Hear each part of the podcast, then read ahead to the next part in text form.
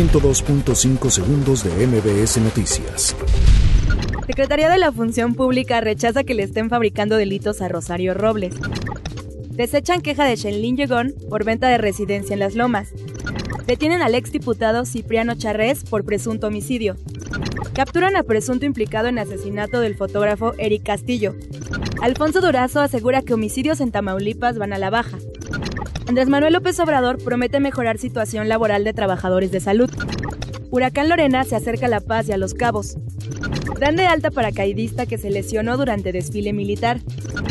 Detienen a tirador que entró a un centro comercial en Illinois.